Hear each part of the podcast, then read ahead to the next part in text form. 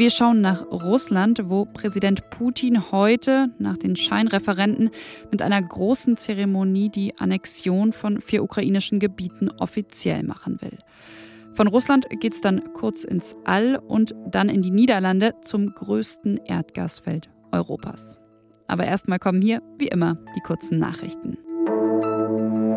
Ich bin Matthias Peer. Guten Morgen.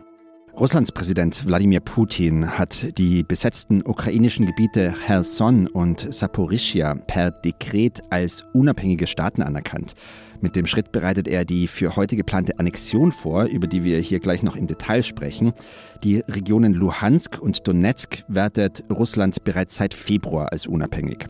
Scharfe Kritik an Russlands Vorgehen kommt von UN-Generalsekretär Antonio Guterres. Er bezeichnet die Annexionspläne als gefährliche Eskalation, die nicht akzeptiert werden dürfe.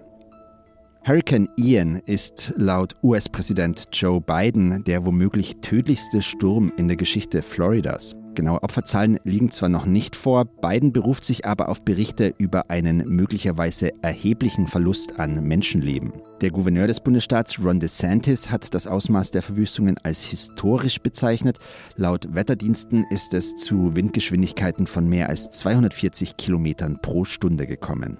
Redaktionsschluss für diesen Podcast ist 5 Uhr.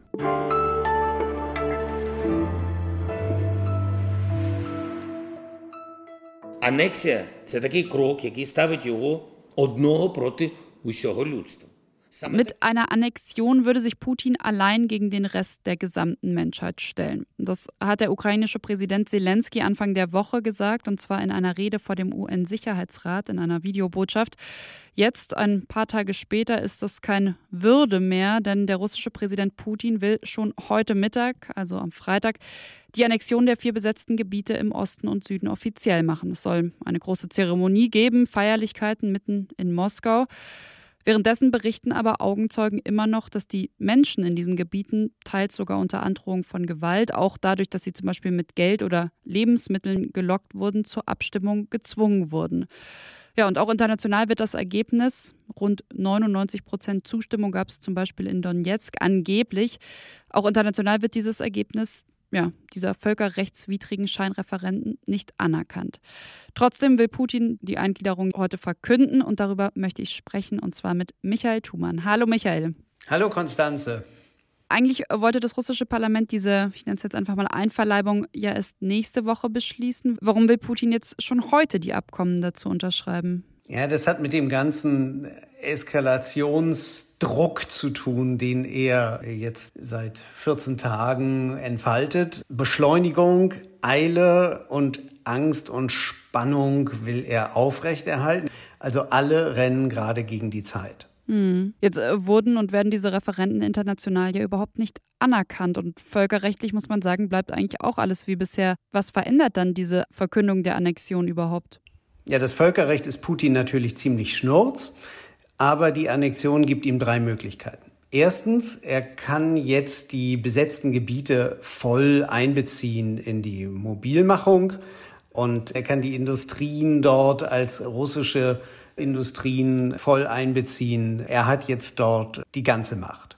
Zweitens, er kann Ukrainer gegen Ukrainer kämpfen lassen. Das heißt also, er kann auch alle ukrainischen Männer in diesen besetzten Gebieten einziehen und kann es auch als Repressionsmittel gegen Protestierende oder Leute, die nicht einverstanden sind, nutzen und die auch noch an die Front schicken. Und drittens, er kann natürlich, weil er ja gesagt hat, vor zehn Tagen, ein Angriff auf die russische Föderation, egal in welcher Art, kann auch mit Atomwaffen beantwortet werden. Er will die Ukraine und den Westen nun abschrecken, indem er sagt, wenn ihr in diese neu annektierten Gebiete reingeht, dann ist das ein Angriff auf Russland.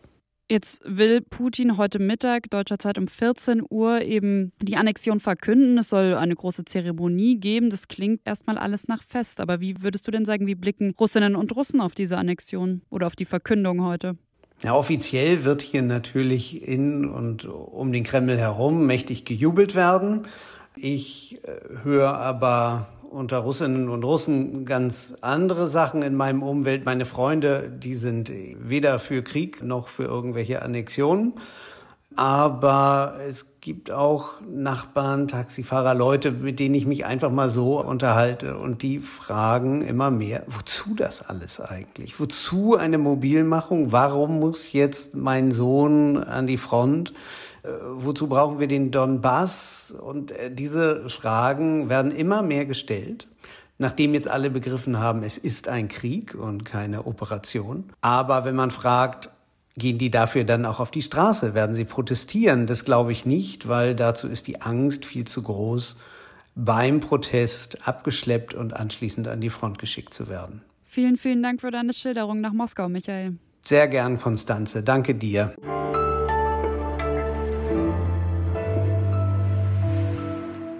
Und sonst so? Würden Sie sich gerne mal wie eine Astronautin oder ein Astronaut fühlen, dabei eigentlich nur im Bett liegen und gleichzeitig noch richtig viel Geld verdienen, nämlich 11.000 Euro? Okay, klingt jetzt erstmal ganz gut, aber wenn man sich diesen Job, den das Deutsche Zentrum für Luft- und Raumfahrt da gerade ausschreibt, mal genauer anschaut, dann ist das Ganze vielleicht doch irgendwie gar nicht mehr so verlockend. Sie suchen nämlich Testpersonen für eine Studie im Auftrag der NASA und das Ziel dieser Studie ist es, herauszufinden, was Astronauten und Astronautinnen tun können, um gesund und fit aus dem All zurückzukommen. Denn durch die Schwerelosigkeit im All bauen sich Muskeln und Knochen ab, zum Beispiel nimmt auch die Sehkraft ab. Und in einen ähnlichen Zustand kommt man scheinbar auch, wenn man tagelang einfach nicht mehr aus dem Bett aufsteht. Die Studie, die dauert deshalb 59 Tage lang. Okay, man bekommt Geld und es gibt noch einen Bonus. Man darf sich dann auch terrestrischer Astronaut oder Astronautin nennen.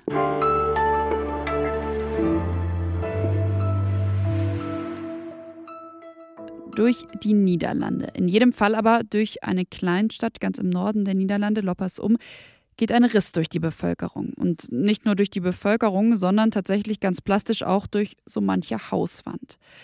Denn in der Gegend gibt es immer wieder Erdbeben und der Grund dafür ist ein riesiges Erdgasfeld. Ja, übrigens sind die Niederlande nach Russland und Norwegen auch seit Jahren Deutschlands wichtiger Erdgaslieferant. Und immer noch steckt in diesem Erdgasfeld etwa so viel Erdgas, wie die EU in einem ganzen Jahr verbrauchen würde. Trotzdem sollte die Förderung eigentlich nächstes Jahr auslaufen, eben wegen der Erdbeben. Jetzt hat aber die niederländische Regierung entschieden, erstmal bleiben die Bohrlöcher doch offen. Denn, Sie können es sich denken, man müsse eben auf eine eventuelle Gasknappheit reagieren können. Fabian Franke ist Autor für Zeit Online und er ist in den Norden der Niederlande, er ist in die Kleinstadt Loppers umgereist. Hi Fabian. Hallo. Nimm uns doch mal mit zu diesem größten Gasfeld Europas, das die Erde ja immer wieder beben lässt. Wie macht sich das im Leben der Menschen dort bemerkbar? Man sieht viele Baustellen, das ist mir sofort am Anfang aufgefallen. Teilweise werden äh, Häuser abgerissen. Und was ich auch sehr auffällig fand, es gab so oder gibt so Temporary Houses. Das sind wie aus dem Boden gestampfte Siedlungen, in denen Menschen dann eben leben, solange bis zum Beispiel das Haus repariert ist oder sogar neu gebaut ist. Wie hängen denn die Erdbeben mit den Bohrungen zusammen? Genau, man muss vielleicht dazu sagen, dass es sich nicht um Fracking handelt. Es geht aber tatsächlich um normale Erdgasförderung mit Bohrlöchern. Also ein Feld ist ungefähr drei Kilometer tief unter der Erde und wird angezapft, damit das Gas entweichen kann.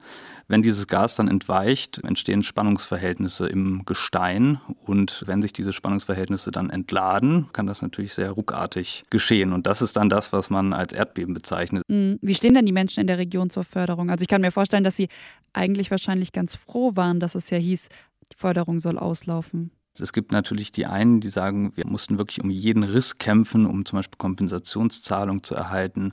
Wir haben äh, viel dafür gekämpft, dass endlich diese Gasförderung, obwohl ja noch 25 Prozent ungefähr in diesem Feld liegen, endlich aufhört. Und dann auf der anderen Seite, und das fand ich sehr interessant, gibt es aber auch eine sehr differenzierte Meinung, die natürlich durch die aktuelle Situation seit einem halben Jahr sich neu geformt hat, dass manche Menschen und auch die, die direkt betroffen sind, sagen, hm, vielleicht müsste man jetzt doch noch ein paar Monate, vielleicht noch ein halbes Jahr länger fördern, so ein Abwägen, ein bisschen ähnlich vielleicht wie bei der Atomkraftdebatte, wenn man das vielleicht nicht direkt vergleichen kann, weil das natürlich eine andere Bedrohungslage ist. Wie geht es denn jetzt weiter? Im Moment ist es so, dass ab Oktober jetzt die Förderung um etwa die Hälfte reduziert wird. Also im Moment werden noch so 5 Milliarden Kubikmeter gefördert.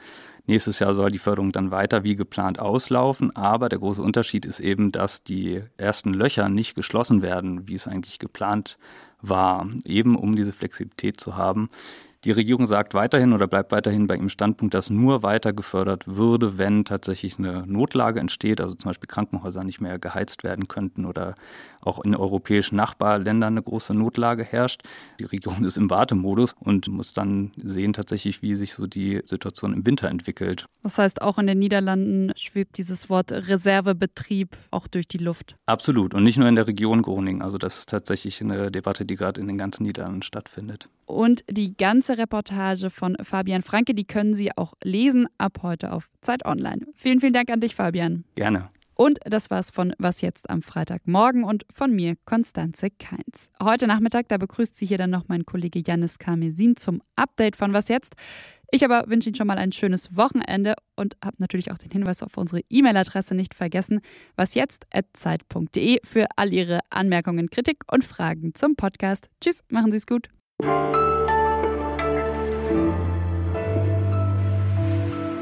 Sag mir noch einmal kurz, wie man Loppers um richtig ausspricht. Äh, Loppersum.